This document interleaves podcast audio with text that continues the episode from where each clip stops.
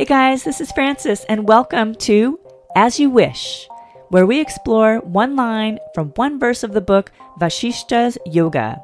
It's going to be an exciting ride. Here we go. Okay, so I am calling this one Empty Cup. So, where we are now is part two, chapter one.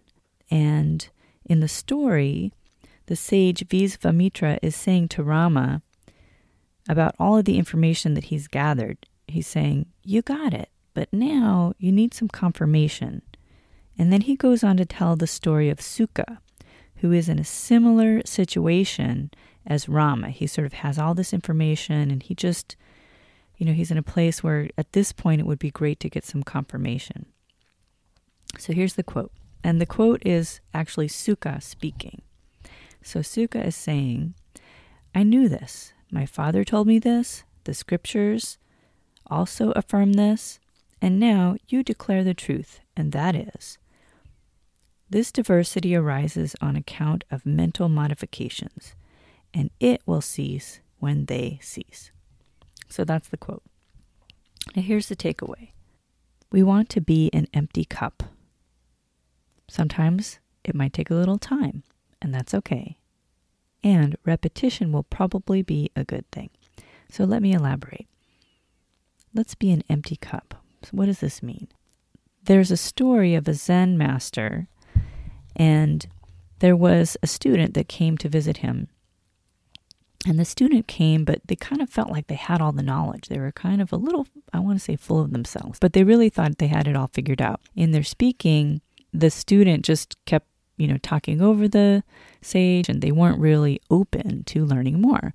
So the teacher sort of saw this and then suggested that they have some tea.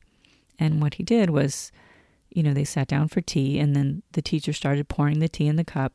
And then when the cup was full, he just kept pouring. And then the, the tea went on the table, and the, the student's like, whoa, whoa, wait. but he kept pouring.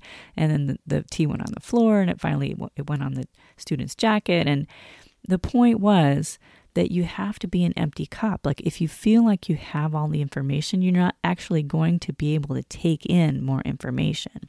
And that's what I feel like in this part of the story, you know, was happening with Suka a little bit was he was a full cup. He was like, okay, well, because in, you know, just to give a little more detail, in the beginning part of the, the section, he's asking his dad, like he's saying, I have all these thoughts. What do you think? And when his dad goes to tell him what he thinks, he's like just not really listening. He's not really taking it in. He's kind of like, yeah, yeah, yeah, I knew that. I knew that. Which, again, thinking about teenagers, I often get that feeling that my teenagers will be like, yeah, I, I already knew that already. Um, and well, sometimes actually it's better for them to hear things, maybe not from their parents, but from an outside source that they trust. So this is what happened with Suka. So his dad was like, "You know what? I know as much as you do. Why don't you go and talk to this other wise person? This, and they actually will maybe be able to tell you more." And so when he went to the other wise person, he was like, "Wait, I already knew that, but let me think about this. Okay, the scripture said it. My dad said it. You said it. Oh, okay, I get it." And it took a little while for that to sink in. So that's this idea of being an empty cup. We have to consciously make that choice so that we have the possibility to take in some more information. Um, now, the second part is that it might take some time for this to sink in. So I think that's okay. The thing that came to mind for me was both of the Karate Kids. So in the original movie, The Karate Kid, the Karate Kid goes to the master, and in order to get the information, the master has him do all of these sort of menial tasks.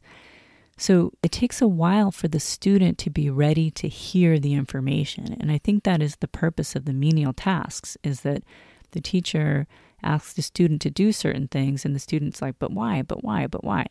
And so at that point when they're like, but why, but why, but why, they're they're not really going to be taking in the information. They're just going to question everything the teacher has to say and just block it out immediately and hit it back like a ping pong ball you know, if they're in the ping pong match, they got to pause for a minute, step back, and not be in the ping pong ball match, but be ready to just listen, to take in the information.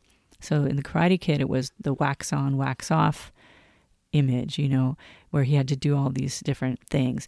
And he did learn in the process. Those movements that he did actually taught him the movements that he needed to do in the karate. And the same thing with the remake of The Karate Kid, where, you know, the student had to be ready to hear the information. And part of it also was to have enough respect for the teacher that they would be willing to hear it. So in the in the remake of the Karate Kid, there's this scene where the Karate Kid is like never hangs up his jacket, and that's kind of disrespectful to his mom because his mom keeps asking him, "Look, will you hang your jacket up?" And and it's not too much to ask really, but he just doesn't do it. And the, the his teacher then has him have that be an exercise to hang up the jacket to hang up the jacket, to hang up the jacket. And when he does do that, he is learning in the process, but has to, again, get ready to take in the information. So sometimes it may take some time, and I think we have to just be okay with that. We may have to do some specific tasks that allow us to be open to taking that information in. And that brought me to the third point this idea of repetition. So I'm reminded of a video that I watched by Thomas Frank. I'm a big fan of Thomas Frank's work that he has a lot of videos on YouTube. They're sort of like how-to videos. I am in the process of going through school myself in pursuing the occupational therapy degree, and I was looking up how to study better. Uh, it's been a long time for me out of school, and it's taking me a little while to, to crank my brain into gear. And so I found this video by Thomas Frank that was talking about how to study and how the brain actually works and how you can sort of chunk information together. And over time, you know, just continually coming back to the information, your brain can make those neural pathways that then commits it to memory. So it does take time. That's the key is that you have to come back to this information, let it go, you know, come back again. Let it go, come back again. And so that's the idea behind this thought that you know, you want to repeat the information. And in the process of asking his father the question and asking, you know, this, you know, going to the scriptures for the question and then asking the sage the question, then Sukha was able to sort of, you know, wash, rinse, repeat, like repeat the information enough times that it was really able to sink in.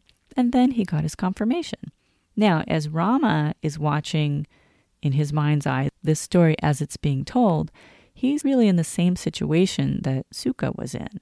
So the hope is that he would be able to see, oh, look, okay, there's someone like me that has been able to take in this information. Now maybe I can do it too.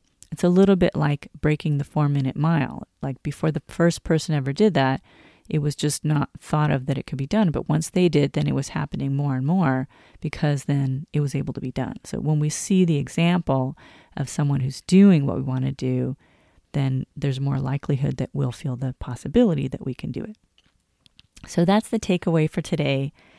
The idea of being an empty cup, allowing us time to do whatever we need to do, whatever tasks we need to do to be open to taking in new information. And then the third point, to just allow for repetition, repetition, repetition for things to sink in. I hope that's helpful. Have a great rest of your day, and we'll see you the next time.